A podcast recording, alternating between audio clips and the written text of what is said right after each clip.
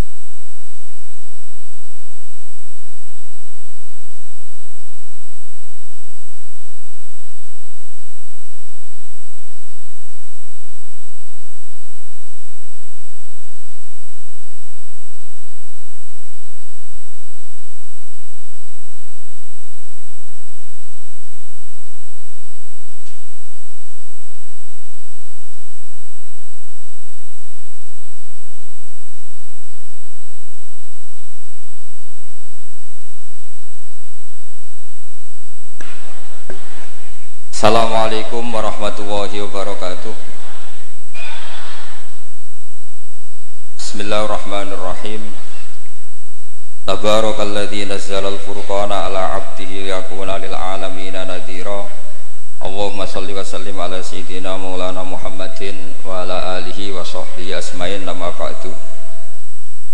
Engkang sangat kula hormati Kiai Mahfud, Kiai Robah, Kiai Afif sedanten putra-putranipun keluarga Mbah Maksum Kiai Syekhon sedanten guru-guru punya ingkang kula hormati. Eh kula niki basa Jawa napa basa Indonesia? Jawa mawon nggih. Eh kula badhe matur tentang sanat ya terus eh, termasuk khususiyatu hadil ummah termasuk kekhasan umat ini adalah punya sanat mutasil punya silsilah punya mata rantai keguruan Rasulullah Shallallahu Alaihi Wasallam. Saya berkali-kali matur saya mungkin tanggal sedoso tanggal 10 November. Kalau teng Termas di Termas di keluarga besar Kiai Mahfud kita tahu Mbak Maksum ini pernah ngaji sama Mbak Fakih Mas tadi. Kalau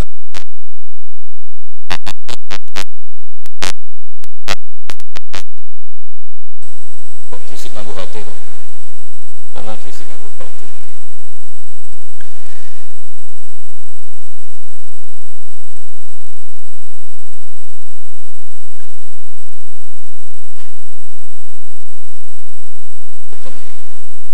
kalau terusakan ya terus min khoso isi hadil ummah atau termasuk khususiatu hadil ummah adalah sanat keguruan. Sing sanat keguruan niki mutasil ila Rasulillah sallallahu alaihi itu saya tidak akan bosan-bosan nyampaikan itu. Itu boten sifatu mathin tapi sifatu rotin bukan madh bukan muji terus padha karo muni Gus Bahak itu ya maling ya bajingan ya ora ya lucu. Dan Nabi Ibrahim mau digelari pangeran ya Yahudi ya ora Nasrani. Itu memang benar-benar aneh. Kenapa itu terjadi? Karena ada zuriyah Nabi Ibrahim yang bernama Yahuda. Ini Yahuda bin Yakub bin Ishak bin Ibrahim. Kemudian Yahuda ini menjadi satu intensitas satu entitas atau satu komunitas atau bahkan satu agama yang akhirnya dikenal oleh Yahudi ya. Berhubung anak putune Yahudi wong bayangno Ibrahim nggih napa? Yahudi. Karena Ibrahim itu manggon teng kawasan Bethlehem teng Hebron dan di situ sekarang jadi komunitas Nasrani orang juga menganggap Ibrahim itu napa? Nasrani sehingga Allah ngutus makhluk terbaiknya nabi terbaiknya gini Nabi Muhammad Shallallahu Alaihi Wasallam. Terus Nabi Muhammad niki sing ngelurusno nah Ibrahim itu buatan Yahudi buatan apa? Nasrani. Dan Nabi Muhammad mati-matian berjuang membawa tauhid dan tauhid itu di atas namakan millata abikum Ibrahim terus niki mungkin terus perhatian sesarengan artinya gini orang yang sudah meninggal niku sudah nggak bisa apa-apa berarti nah. monggo Pak Marzuki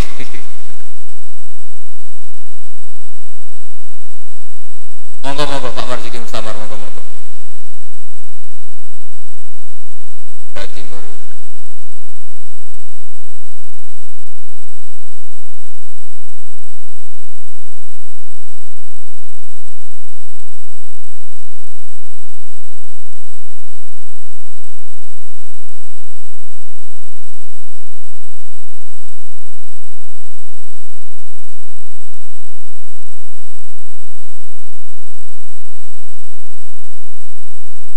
Monggo monggo.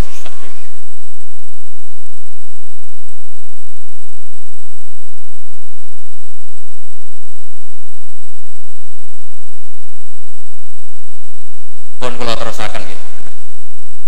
Wonten ayat teng Quran niku nyifati Nabi Ibrahim namun kalian dawuh maka na Ibrahim Yahudiyah wala Nasrani. Terus Ibrahim gak ada zuriyah namanya Yahuda niku Yahuda bin Yakub bin Ishak bin Ibrahim akhirnya ketika Yahudiyah ini jadi satu entitas entitas ini sakit agama sakit marga sakit nama kerajaan. Itu orang mengira Ibrahim itu Yahudi karena entitas setelah Yahuda itu mengidentitaskan Ibrahim atau menstatuskan sebagai nama Yahudi.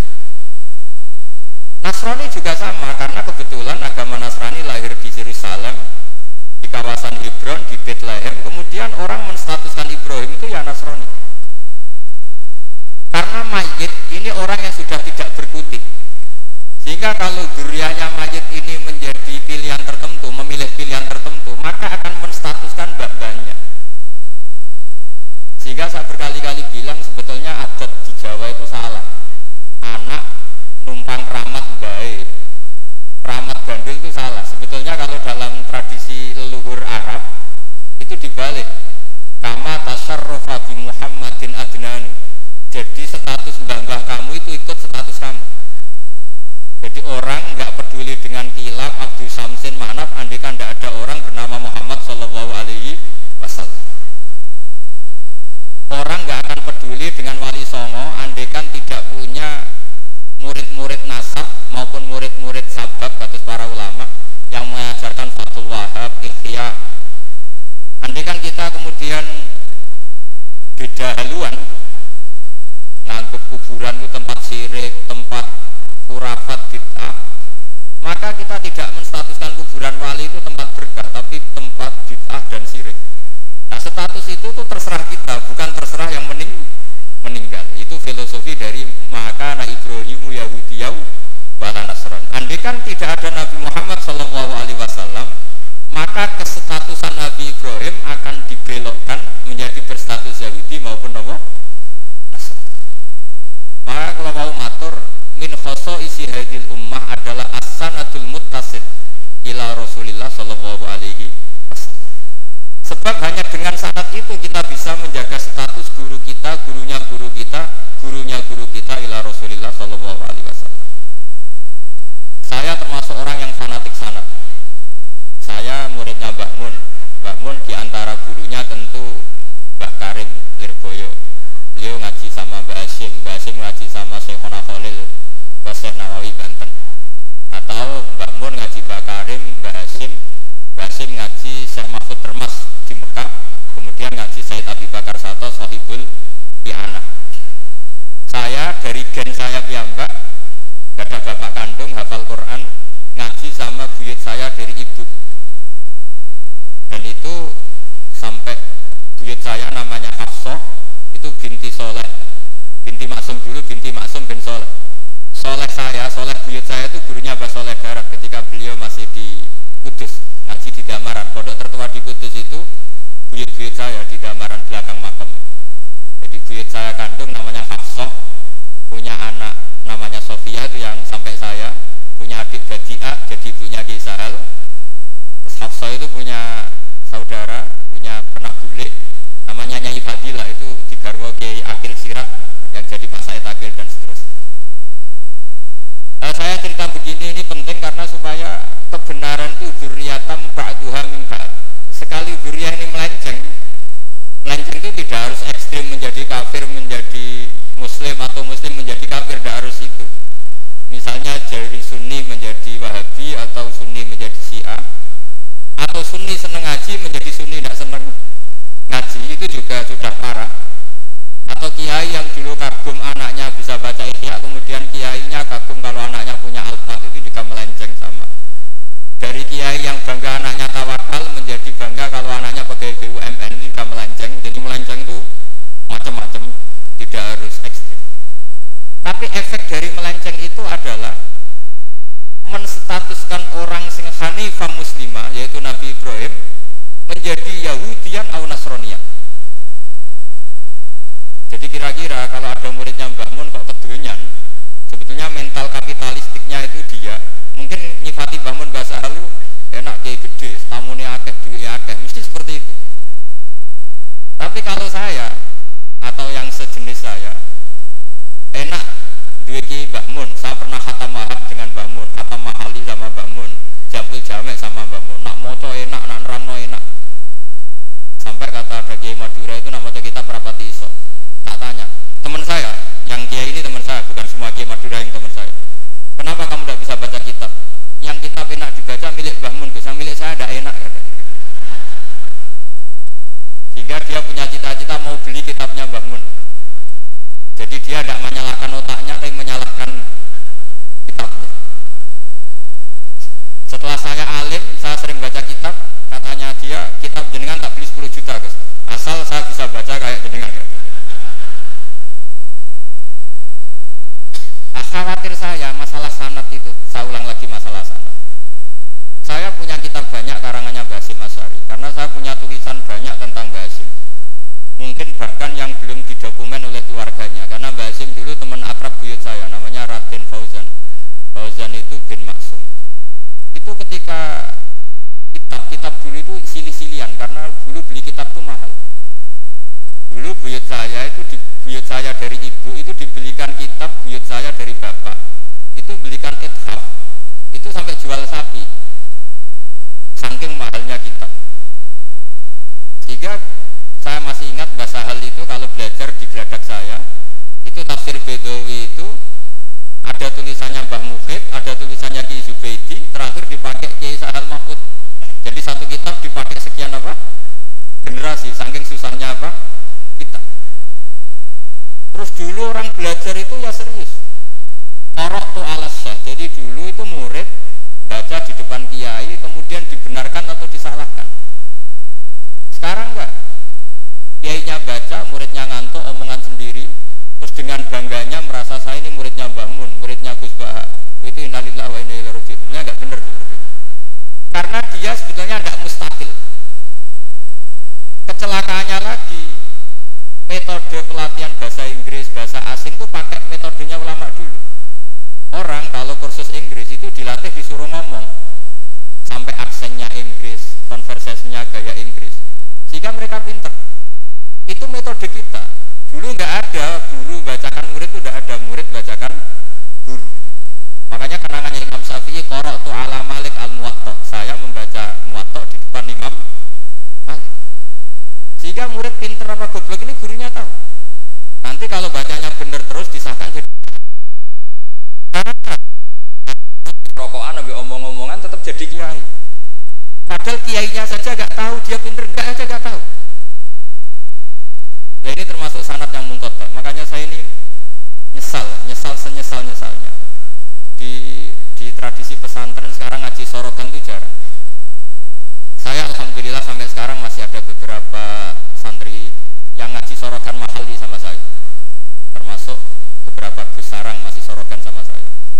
Karena Mbah Mun itu nggak mau ngasih sanat kecuali sorogan jadi dulu saya ngaji sama Mbah Mun cucu kandungnya Mbah Mun mau sanat mahali nggak langsung Mbah Mun harus lewat saya karena Mbah Mun sudah nggak sorogan mahali karena sudah sepuh. Nah pentingnya sorogan itu orang mustakil murid ini mustakil bacanya apa ini mustakil jangan sampai ngalami misalnya ada murid tanya Gus walam tarjiman itu maknanya apa? Saya yang kecelok orang alim saja gak tahu maknanya lam tarjiman. Setelah tak lihat ternyata di bab set walam tarodaman. Dia baca langsung lam tarjiman. Yang ya bingung. Saya sampai apa? Madatul kalimah dari apa? Mustaknya apa? Sorotnya akhirnya saya coba coba kitabnya tak lihat. Ternyata walam taro daman dia bacanya langsung lam tarjiman. Oh itu oh itu banyak sekali. Nah makanya saya mohon lah di, di dukun ini orang-orang yang alim atau ustadz alim itu harus tetap ada tradisi ngaji sorokan terutama bagi khiyaru ahli orang-orang pilihan dulu sahabat ngaji Rasulullah Quran itu ya sahabat yang baca Dulu saya ngaji Quran, setor Quran min awali hatta akhiri ya saya yang baca. Beberapa kali saya baca kitab di depan Mbah Mun, di depan Gus-Gus, di depan kiai-kiai saya. Iya kiai dulu itu tahu ini sudah alim, ini belum, ini setengah alim, ini setengah waras, ini tidak waras itu tahu.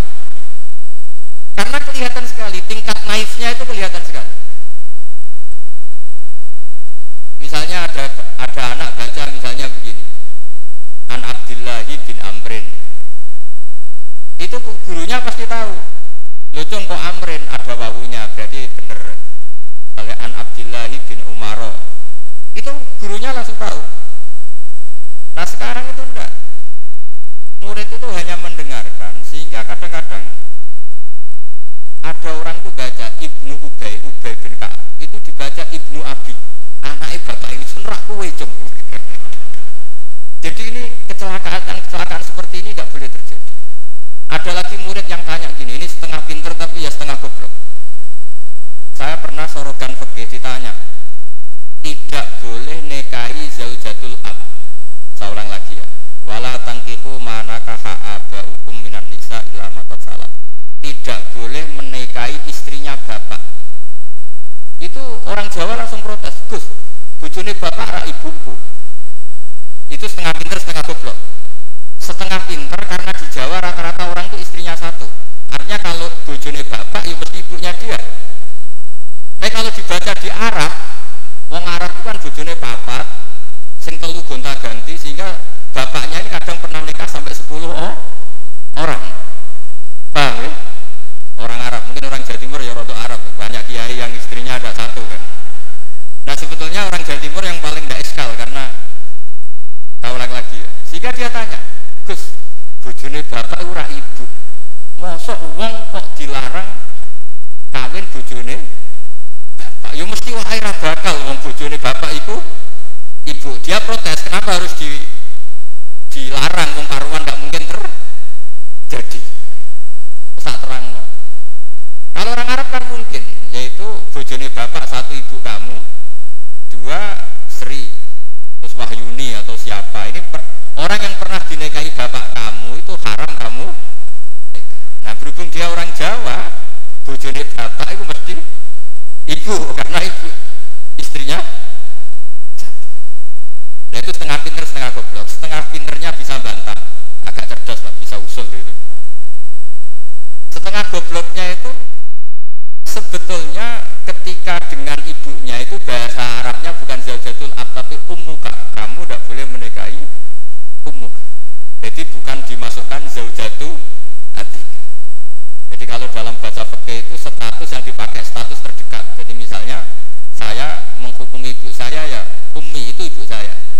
Tapi ketika istrinya bapak yang lain harus distatuskan zaujatu atika itu tidak bisa kalau orang nggak sorogan itu tidak bisa nah kalau orang-orang NU pesantren saja sudah ada alim, apalagi yang di luar kita. Karena tadi sanat ini sudah mulai mengkota, ini sudah agak kecelakaan gitu. Dulu Imam Malik tuh ngaji di depan Imam apa Imam Malik ngaji di depan Imam Zuhri, ya sorogan. Imam Syafi'i ngaji di depan Imam Malik, baca muatok, khatam benar semua. Terus Tot ana laka dia, ana itu sudah saatnya kamu iftah. Karena membaca min awali kata akhiri benar semua. Masih ngaji sama Sofyan bin Uyainah masih ngaji sama Sofyan As-Sawri terakhir beliau ngaji sama Muhammad bin Hasan Asyibani di Irak itu semuanya yang baca Imam Syafi'i. Sah logikanya. Terakhir dites begini Imam Syafi'i sama sih. Saya termasuk sering baca kitab Risalatus Syafi'i saya sering, sering baca kitab Om sering baca kitab Risalatus Syafi'i itu dites begini. Kata Sufyan As-Sauri ya Aba Abdillah kalau manggil Safi itu Aba Abdillah ma makna hadisi la tuharrikut tayra min makin natiha. Gurunya yang satu tidak baca makin natiha tapi min wakanati jangan gerakkan burung dari sangkarnya kalau sampai yang gede itu jawab ini kurang penggawean apa ngubrak-ngubrak manuk kan gitu. Tapi Imam Syafi'i dengan fasenya menerangkan orang Arab itu kalau mau pergi itu tatoyur. Tatoyur itu pakai ukuran terbangnya burung. Nah digusah terbang ke kanan ila aimana berarti alamat baik. Kalau berterbang asama atau kaisaro berarti buruk nah itu kalau ada burung di hutan terus digusah kalau nggak ada burung di hutan dia memang nyimpan burung diletakkan di kurungan tapi kurungannya dibuka terus diubrak. Nak terbangnya nganan baik kalau ke kiri buruk. Makanya disebut di Quran innama ta'irukum ma'akum inna tatoyarna bikum. Karena yang dipakai ukuran itu to'ir to'ir itu sesuatu yang terbang. Itu Imam Syafi'i langsung paham. Adatul Arab kalau mau pergi itu melihat terbangnya sehingga makna hadis la tuharrikut min makin natiha jangan mentaklekkan barokah tidaknya pergi berdasar terbangnya burung tapi berdasar pergi kamu itu fito atillah atau fima siat nangis gurunya. Padahal masih Imam Syafi'i umur 15 tahun. Wong kok pinter ngono makanya terus sampai dipuji-puji. Saya punya keyakinan kalau nanti fatah min Quraisyin yang uti bakal arti ilman tuh kamu padahal teknya hadis hanya gitu. Jangan gerakkan burung dari sang itu dulu mungkin. Orang alim sampai seperti itu tuh mungkin. Karena ngajinya sorotan mustaqil saya beberapa kali di tas bangun hak cara kue naib Indonesia itu fasek tau orang orang dijawab fasek ya rodok fasek untuk mel-melan terus. Nah dijawab fasek karo ngukumi nekai wong Indonesia gak sah mergo ini apa Nah, kalau kalau pengalaman karena kalau sering ngaji sama Mbah mun pengalaman. Jenengan ra kepengin nek kawin sak Indonesia sah. Iya, aku kepengin sah. Nah, ngoten tak hukumi boten fasik. Itu Mbah mun saya sampai diambung itu dia bilang gitu. Kalau orang Arab nak seneng diambung bombonan. Kowe muridku tenang. Karena itu memang jebakan. Jadi ya sudah seperti itu. Itu mungkin kalau ngaji sorokan. Nak ngaji kilatan ya mau nyenggai solamat tok. Selalu, selalu oh semata ada uang tenan amit amit tenan Loh kenapa? Solawatnya baik, tapi Jibril juga gak paham. Soalnya itu kan kalimat apa kan juga jelas. Coba diterkit. Allah Nabi Muhammad Soli aleh, Soli itu malah perintah. Berarti kiaimu Soli aleh, berarti Pak Yai. Kue semua selawat kan gitu. Itu kalimat yang salah. Iya, wakala Rasulullah Sallallahu Alaihi Wasallam. Terus muridnya muni soli alih berarti kan kalau dimaknani kan soli moco solawat siro pak kiai. Ada yang atas mun dengan mau cuma moco solawat nah berhubung itu bahasa Arab ketara salah kan gitu. Adat-adat ngono itu marah ini gitu. itu itu naif mestinya kan kalau Rasulullah Sallallahu Alaihi Wasallam paling enggak ada domir mustatir yang kembali ke Allah. Nah kalau terus muridnya bilang apa? Sholli alaihi coba zaman nih sholli alaihi eh sholli ya syekh alaihi ala nabi. Kacau nggak kira-kira dengan dengar orang yang ngerti itu. Tapi alhamdulillah banyak yang nggak tahu sehingga ya alhamdulillah. Makanya saya berkali-kali muji orang bodoh, orang bodoh itu barokah. Mereka raro salah uang. Jadi penak wes. Kalau saya tangisan, nak salah oleh mau solawat mana sing pondok cilik. Sing ditunggoni ahli ilmi, maksudnya pondok gede, sing notabene ditunggoni ahli ilmi saja salah apalagi. Jadi dulu itu orang itu pinter sekali karena ngajinya sorokan. Sahabat ya gitu. Sahabat itu kalau nggak paham ya tanya Nabi karena logikanya Nabi kadang nggak nggak nyambung sama logika sahabat.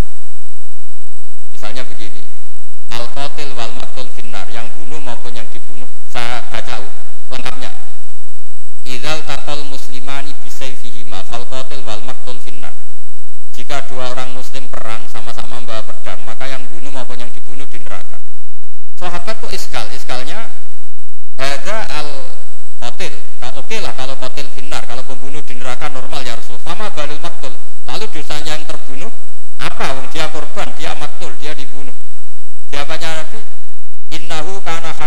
Ala qatli sahibi. Dia maktul, oke okay, dia maktul, tapi mentalnya kok Artinya gini, yang terbunuh itu mentalnya kotil apa maktul? Kotil karena dia saat tempur tentu ininya membunuh membunuh. Artinya maktul itu status fakta, tapi status mentalnya otik. Itu hebatnya Rasulullah. Ya ketika ada orang sama-sama bawa pedang duel itu mentalnya semuanya otik. Cuma yang satu nasibnya maktul. Nah, maktul ini status nasib apa status niat? Status nasib ni niatnya dia tetap otil sebagai pem, jadi segampang itu Rasulullah menjelaskan karena tadi ada sorotan. Jika Nabi sedang ngaji sama sahabat, aro'ai takum hadi, aro'ai takaga, aro'ai tukum kata. Nah, ini terakhir, eh, dia saya terakhir tak terangkan. Nah, sehingga Quran ini kembali ke sesuatu yang saya tekuni.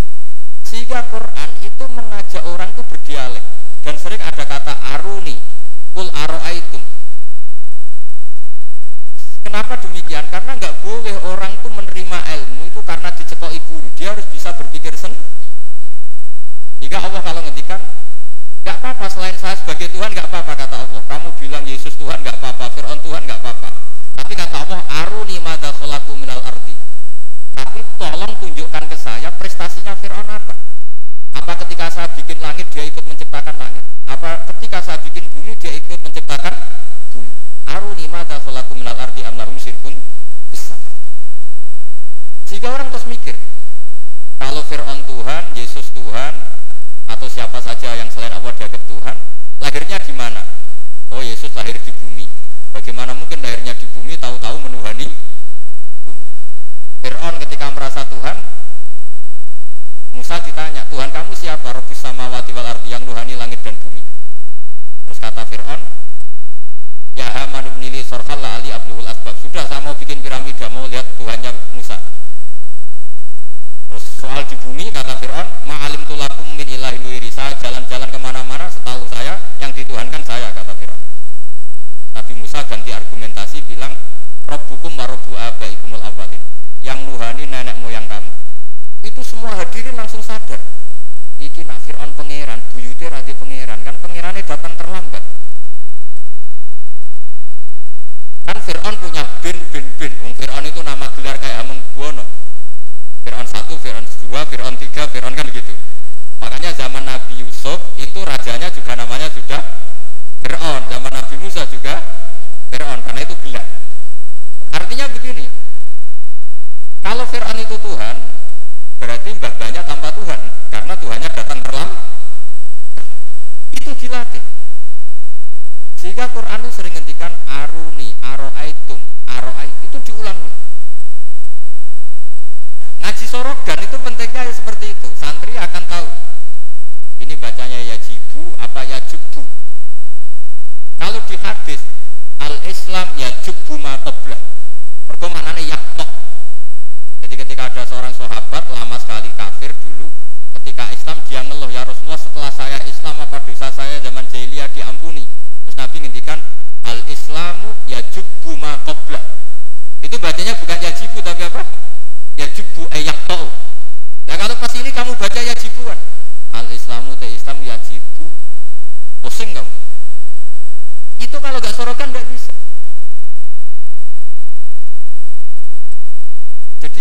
Saya mohonlah sanat ini nggak boleh hilang. Karena yang punya khazanah kealiman itu kita. Kita itu maksudnya pesantren. Kalau kita saja tidak alim apalagi di luaran kita ini bukan urusan sudon atau menstigmasi enggak. Yang menyediakan itu kita. Di luar kita malah pakai terjemah pakai paling KHI kompilasi hukum Islam. Yang masih pakai teks Ikhya Fatul Wahab itu kita. Karena Fatul Wahab Ikhya dikerdusi nganti sawangan. Ya ini dia mau terjemahan. Ngaji ini ngambil laptop pamen ngincang-ngincang perkara terjemahan. Sinalillah wa itu itu bukan apa sebenarnya orang gak alim itu tidak apa-apa ada dosa. Tapi kan masalahnya sing alim gak ya ini gak orang alim. Itu semuanya masalah kan itu. Orang aku bodoh kan jurah gelem gitu. dulu itu tidak seperti itu. Sehingga Nabi Ismail misalnya Nabi Ibrahim itu Nabi. Nabi itu diperintah Allah mesti benarnya. Ini arofil manami anni atbahuka. Saya bermimpi mimpi ambia adalah wahyu bahwa saya disuruh nyembelih kamu. Apa kata Nabi Ibrahim? Fangdur madataro lalu menurut pendapat kamu gimana? Karena mulai dulu enggak jadi tradisi di kampus dua arah mahasiswa disuruh mikir disuruh cerdas itu dulu kita sebelum ada kampus para nabi sudah punya tradisi murid itu mustakil bil fikr murid bisa mikir sendiri Manggur mata taro. Menurut pendapat kamu gimana Ismail? Supaya apa kalau Ismail betul-betul nanti disembelih itu dia tidak hanya nurut Nabi Ibrahim tapi memahami jika dapat ganjaran dua kali nurut bapak ya nurut pangeran atau nurut pangeran ya nurut bapak Manggur mata taro. Kola ya abatif almatu jadi tidak mentang-mentang Ismail aku dikongkon pangeran nyembelih kue ayo nang tak sembelih tak boleh bantah nurut Gak ada seperti itu. Itu lagi-lagi yang ada itu di ngaji sorogan. Nah, kemudian saya sekarang cerita masalah sorogan. Saya e, beberapa kali punya kenangan Mbak Mun karangan terakhir beliau Alulama Al Mujaddidin. Tiap ketemu mesti disuruh baca itu. Sampai saya pas haji sama beliau ya baca itu di Tujami dari Rasulillah. Ketika saya di sarang tiap Syawal ya baca itu.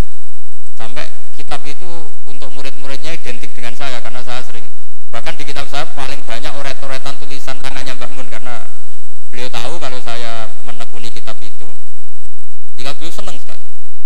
Termasuk begini pertanyaan saya.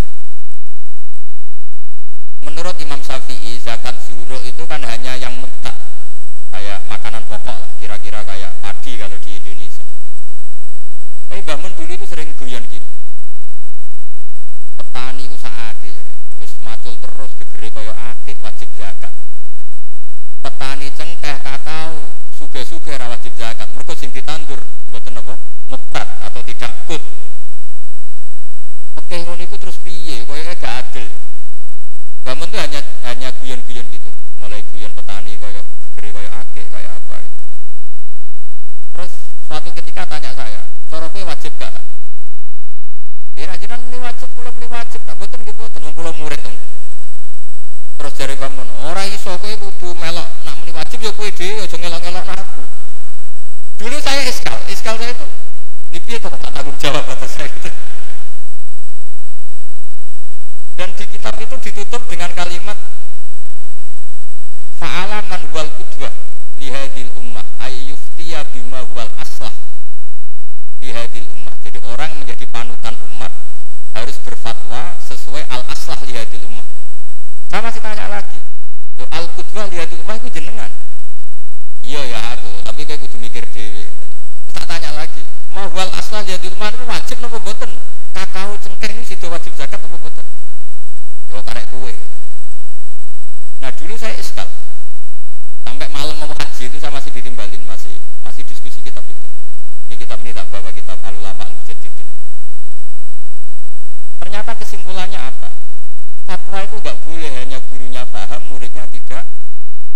Akhirnya saya tanya gini e, ya Syekhona ketika seseorang itu syafi'i dan dia seorang mufassir hal yataqayyadu bimadhabi imami amlah misalnya gini kan dalilnya Yusuf Kordowi yang ngutip Ibnu Kasir kan semua tanaman wajib zakat termasuk kakao, cengkeh apa saja termasuk khodrowat, fawake, asmar, simar semuanya wajib zakat dalilnya adalah mimma akhrosna lakum minal artma itu umum apa saja?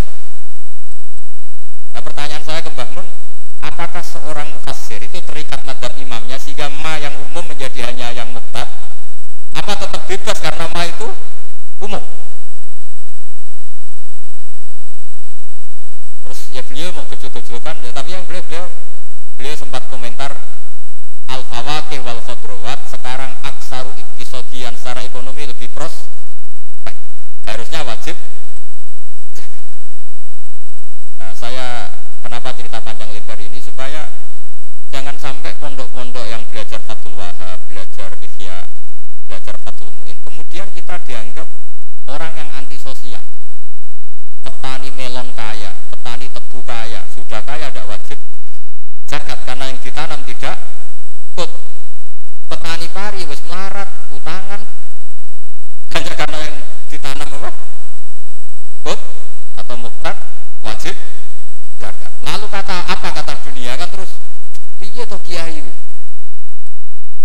nah ini saya mohon sekali itu itu murid-murid bisa memahami kalau kita itu mendikte, mendiktekan pikiran kita. Nah dulu Imam Syafi'i cara belajar seperti itu. Imam Syafi'i itu dulu senengnya sama orang miskin tak ngamek karena sifatnya Nabi wa yuhibul fuqara wal masakin terus wa yajlisu ma'ahum wa yuridu mardahum. Wa yuhibul fuqara wa yajlisu ma'ahum wa yuridu mardahum terus. Dia ketika di Mekah miskin, di Madinah mulai gundah. Imam Malik itu gaya orangnya jadi kalau duduk di kursi tinggi, gabutnya itu empuk. Beliau mulai iskal, ini kiai kok kaya raya. Tapi itu dipendam sama Imam Malik. Terus ketika Imam Malik mengesahkan Imam Syafi'i jadi mufti, Imam Malik, Imam Syafi'i tanyanya begini. Setelah jenengan orang yang alimnya kayak jenengan itu siapa ya? Dari dari Imam Malik. Sakjane Abu Hanifah, tapi orangnya mati, orangnya sudah meninggal. Mungkin beliau juga bilang mati karena selevel. Mungkin kalau kita harus bilang kapundut. Bahasanya memang mata bukan tufi ya. Lalu siapa yang alimnya kayak Abu Hanifah? Muridnya masih hidup, namanya Muhammad bin Hasan. Bisa ke sana boleh jadi Imam Malik. Imam Malik itu kaya, uangnya banyak, tapi beliau rumahnya ngontrak. Jadi Kiai mulai dulu lebih seneng uang cash daripada apa sawah tegal karena nggak bisa sodakon. Akhirnya Imam Malik gandeng Imam Syafi'i dijak ke Baki. Dulu Baki itu pasar pasar kafilah, rental lonta gitu. Ke mana kafilah yang mau ke Irak? Oh saya ya Imam Malik dibayari sama Imam Malik ini antar sampai ke Baghdad sampai ke Kufah sampai Baghdad dulu namanya Baghdad itu ya Baghdad Kufah Basrah. Belum ada nama Irak. Terus Imam Syafi'i disangoni uang tuh banyak. Pernah saya hitung tuh sekitar hampir 40 juta. Karena satu dinar kan sama dengan 4,25 gram. Ada yang mengatakan 4,20 gram. Nah saya hitung tuh sekitar 40 juta. Imam Syafi'i mulai iskal ya iki melarat sing tak belor atau nyangon iki ki suge nyangoni terus. Mulai rubah pikirannya. Ternyata ki suge yo manfaat gitu loh dulu dia pengagum ki melarat karena zuhud bebas hisap jadi hisap apa nih orang dipopo kan itu terus. Bareng ngaji di Irak di Baghdad itu di Kufah karena dulu itu satu kawasan. Ini perlu saya sampaikan jadi dulu Kufah itu bukan nama kayak sekarang Baghdad Irak. Jadi saya beri contoh sedikit ya perubahan bahasa. Dulu yang namanya Israel itu kalimat Israel maknanya hamba Allah. Sehingga ada ayat wa anni hukum alal alamin Bani Israel. Sekarang enggak. Israel sekarang itu nama nation sebuah negara. Di situ ada Zionis ada turunan Eropa turunan Amerika yang jahatnya minta ampun sama Palestina. Sehingga Israel yang ini bukan wa hukum alal alamin. Jadi itu perubahan bahasa dulu yang namanya makruh itu fatal haram. Itu yang disebut Allah walakin Allah habbaba ilaikumul iman wa zayyanahu fi qulubikum wa karraha ilaikumul kufra wal fusuqa wal isyan jadi kalau dulu Imam Syafi'i ngendikan akrohu kaza manane ukharrimu kaza asad tahrim karena akrohu maknanya itu fatal haram tapi sekarang di definisi fikih makruh itu dunal haram, kayak rokok itu namanya. Jadi kalau bahasa dulu kamu manani sekarang, kafir itu makruh. Kalau bahasa dulu, dia hukumnya kafir, makruh. Hukumnya sirik, makruh. Karena manani makruh itu diben, dibenci. Tapi tahu-tahu ada istilah modern makruh itu dunal haram, sesuatu di bawah haram namanya apa? Itu kamu nggak boleh terjebak bahasa itu. Dulu namanya kufa itu satu entitas. Jika Ibn Abbas pernah nasihati Said Hussein, al kufah la tafi, wong kufah itu atau jujur. Karbala juga gitu, dulu satu entitas. Makanya Said Hussein intikan ini daerah mana? Karbala, ini Karobun Babala. Nah sekarang terjadi satu nama. Dulu Mesir itu gubernuran dipimpin Sayyidina Umar dari Medina. Mesir itu provinsi, Syria juga apa? Provinsi, semuanya provinsi. Sekarang jadi negara. Saya teruskan ketika ngaji di Muhammad bin Hasan Asyibani itu pas beliau di ruang tamu itu ngitung lantaan emas jadi emas itu lantaan banyak dari satu peti dipindah ke peti lain terus sekarang mungkin kiai ngitung dolar dolarnya banyak jadi kesunatan kiai kalau ngitung uang itu saya di ruang tamu. Kalau ada santrinya. Dan santri ini rakyat pikiran nyalami tempe gara-gara kiai ini duit akeh bebem larat itu gak tak kepikiran santri ini nyangoni kan. Itu Muhammad bin Hasan Asyibani kalau ngitung uang itu di ruang tamu. Banyak lagi emas lantaan Imam Syafi'i tambah iskal ini kiai kok malah Imam Malik itu tak anggap keduanya ini malah parah. Tapi setelah Imam Syafi'i iskal Imam Imam Muhammad bin Hasan Asyibani itu ngajib min hadi maksudnya min hadil waqiah. Kamu uh, kaget dengan peristiwa ini? Iya kamu kiai kok kaya raya kata Imam Muhammad bin Hasan Asyibani harta ini milik saya miliknya orang soleh miliknya orang alim nah aku rasa seneng wong alim juga ini tak kayak nih wong wong nakal binti gue ngelonte tinggu demenan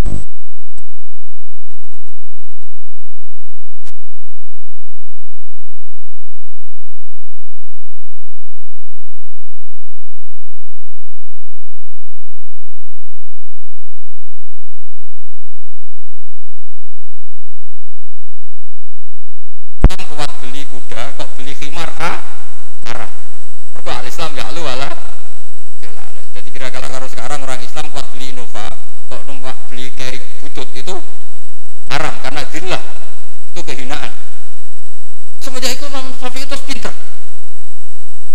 pinter dia iya tak kiai tak haram no suge terus sing suge wong fasik yo repot dunia kiai tak haram no jabat sing jabat wong fasik amen perdang lindungi tempat-tempat mak itu ya terus repot. Nah sanat itu sampai Imam Ghazali termasuk yang tak baca kak saya ketika bela bangun al intisor lima dari nah itu saya bela di antara adalah ulama harus punya pangkat supaya otoritas itu dimiliki orang so soleh. Terus wa amal isi wal jafa bihi ma insan anafsi atau terusnya ada yang baca fabihi kalau fabihi itu mirnya mufrad. Semenjak itu kakak saya pernah wakil Eropa pernah bupati. Gus Yasin Putra Bangun wakil gubernur. Itu panjang sangat pemikiran seperti itu tuh panjang. Kalau kiai tidak boleh jabat ya biar yang jabat orang fasik nanti perdanya menguntungkan alul fiski dan seterusnya dan dan itu lama dulu bisa menerangkan dan memahamkan pada murid-muridnya. Karena ngajinya soro sekarang enggak ngaji ya kayak seperti ini. Makanya saya diundang itu termasuk kiai paling sulit diundang. Wis masyur Andaikan Kiai Eropa, tidak datang ke saya sendiri, mungkin saya tidak datang. Terus tenar yakin sekarang. Saya itu hanya mau datang ke pernah-pernah sepuh. Ternyata pernah sepuh ya banyak jadi wah mata itu.